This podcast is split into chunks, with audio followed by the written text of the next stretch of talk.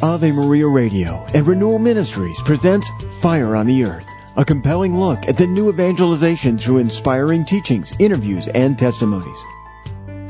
Welcome, friends. This is Peter Herbeck, your host, and we're making our way through the Beatitudes, both in the Sermon on the Mount in Matthew's Gospel, chapter 5, also Luke's Gospel, chapter 6, the Sermon on the Plain.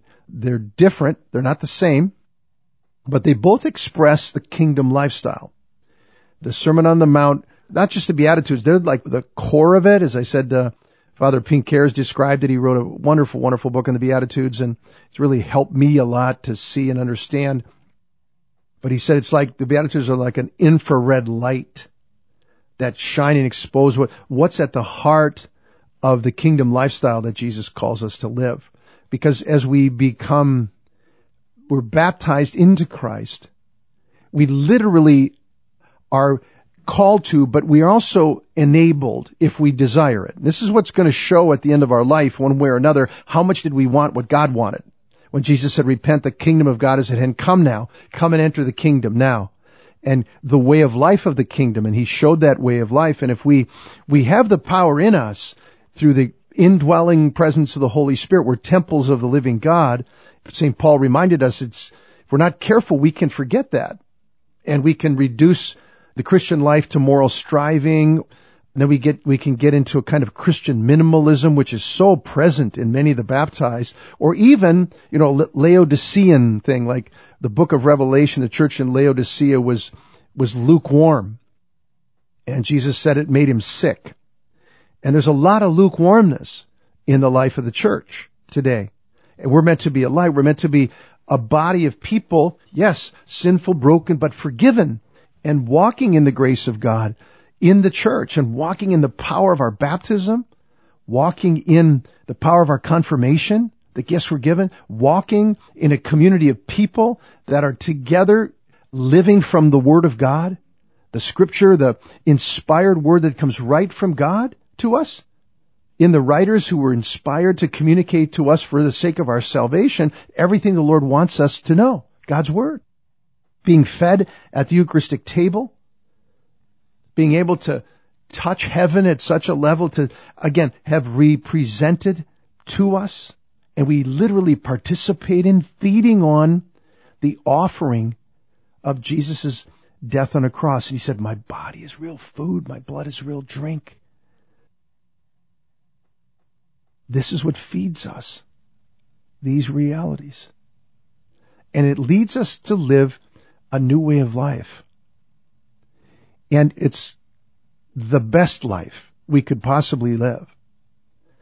But it's also the life we have to live if we want to live with God forever. And paying attention to what Jesus said, it doesn't feel like you gain much in this world. Like you say, okay, I'm going to pay a little attention to it. I'm going to be good. By God's grace, I'm going to resist, you know, the temptations to violate the commandments of God, the Ten Commandments, whatever. I'm going to fight with that. I'm going to be a good person. I'm going to be nice to people. I'm going to go to church most of the time. And, but I'm not going to get too intense about it. I'm not going to get too radical about it. I want to be normal. Don't want to stand out in any way. And I just got so many things I want to do. And that's where my energy and my mind and my heart are going. And now what we're seeing in these Beatitudes is, you might ask the question if, you know, Jesus is speaking to you eyeball to eyeball and you're, you ask him, Lord, what is, what is it you expect of me? What is it you want from me? And what is the best possible way I could live on this earth with the time that I have? You know everything. What would it be? And he'd say, well, right here in the Beatitudes. This is how I want you to live. And you'd scratch your head. You mean like, for example, the second Beatitude, we talked about, blessed are the poor yesterday. Today is from Matthew's Sermon on the Mount chapter 5, Matthew's Gospel. The second one, it's kind of mind blowing. Blessed are those who mourn, for they shall be comforted. Happy, happifying, happy are those who mourn. It just seems counterintuitive. Happy are the happy, you know, and if we're mourning, if we're weeping, how are we happy? It's very easy to kind of see it on a shallow level like that. But there's so much wisdom in this. And it's God Where does the mourning come from? When God reveals to us who God is and who we are. And he reveals to us the true condition of the heart, of your heart. Reveals to me my heart. How little I love God, how little I love my neighbor, how preoccupied I am with me and all my comforts and I want attention. I mean, the self that's just constantly fixated, wanting to be satisfied, wanted to be noticed, wanted to be special and all the rest. When the Holy Spirit shows us that, that's one of the reasons we weep. You know, like St. Francis and other saints wept over their sin. Right? Another reason we weep is when we see the actual condition of the world and our neighbor.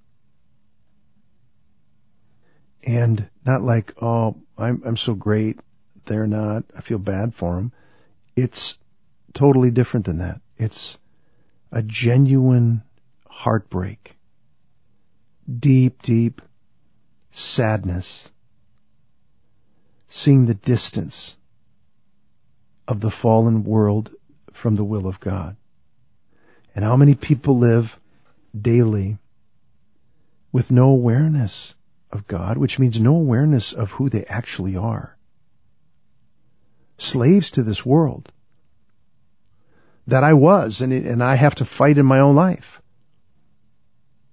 to be able to see what's truly valuable and what's passing away and to see the just the lack of paying attention to the Lord. Like, I mean, a number of years ago when the people were talking about the statistics, really what the Eucharistic revival is trying to respond to is how many baptized Catholics who have received their first communion and the rest, some 70% or whatever at the time that study said 70% of Catholics no longer believed in the real presence of Christ in the Eucharist, which is just a radical departure from the reality and the teaching and the precious offering that's given there. And a kind of walking away from the truth and not seeing it. And so that's the kind of thing that the saints would mourn over, would weep over. The sadness, the, the great offering, the, the perfect sacrifice of Jesus diminished, ignored. That's worth weeping over. And lots of things in this world, the distance between what the Lord calls us to and where we are. So I, there's a weeping of personal repentance. Okay, as like I said, there's weeping over seeing the condition of the church, weeping with those who weep. It's another thing the Bible talks about the sadness of death in the family, the sadness of many, the sadnesses that people experience, or we even friends who are weeping over not just the loss or the pain, but even by God's grace, the condition in their own life, of their own life in relationship to God. We weep with one another. Another one is weeping, uh, uh, the weeping of the exiles who long for their homeland. That's in the Bible too. Like we are exiles from the kingdom and weeping and recognizing we're not home yet, that we are exiles. And no matter how much we acquire, no matter how much we do, no matter how much this world can give us, it never fully satisfies. That's a sad thing. But tears can also flow from the joy of knowing God and being radically dependent on God.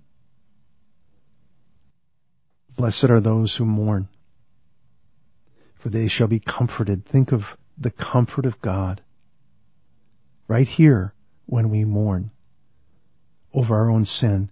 God is not distant and angry, distancing himself from you. He's not stomping around saying, I can't believe, you know, you did that. I can't, you disappoint me. Things like that. when the human heart repents, that's first of all the grace of God at work. Full acknowledgement of sin.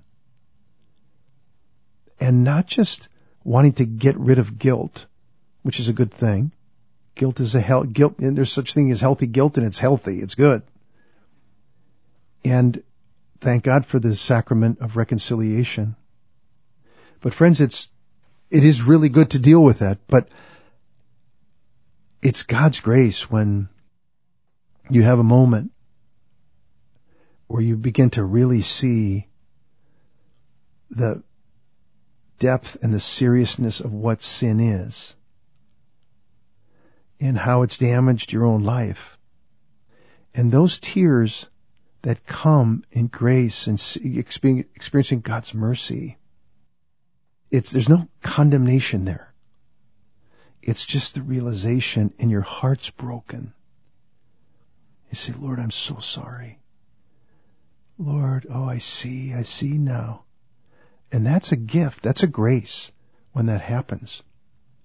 And if we live our whole life and we've never really seriously wept over our sins, we're not making much progress in the Christian life. I'm not saying we have to weep, you know, all the time, but if our hearts are really desiring to know the will of God, to be aligned with His purposes, to cooperate with Him, we're going to have the occasional moment or time when by God's grace we see it and it breaks our heart.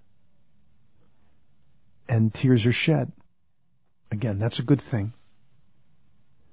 Remember referring to St. Francis, I mean, he, he wept over his sins so often it impacted his sight. He, part of the, it somehow contributed to his blindness even. At least that's what, that's what they say. It's what I read, you know. So the, um, think of the movie Schindler's List. You remember Oskar Schindler, the guy who was rescuing uh, the Jews and trying to help protect them at the factories that he owned and that he ran. And he, he kind of woke up to that at a certain point. And then he started wanting, he tried, tried to do as much as he could, giving them false documents that they could use that would protect them. And he would create uh, these work opportunities that would prevent them from being sent. To, they need them. I need them. I need them. And prevented the, the Nazis from sending them to, out of their own self-interest, from sending them to uh, Auschwitz or someplace, you know, some concentration camp.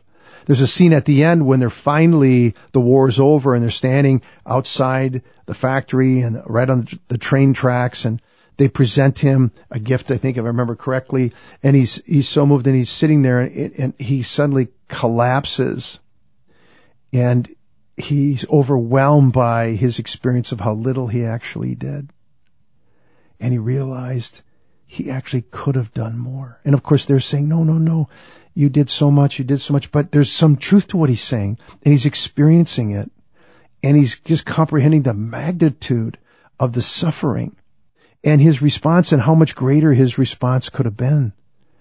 That's a powerful scene. And it's related to, you know, blessed are those who are mourning. It's a great moment for him. He's mourning. He's weeping.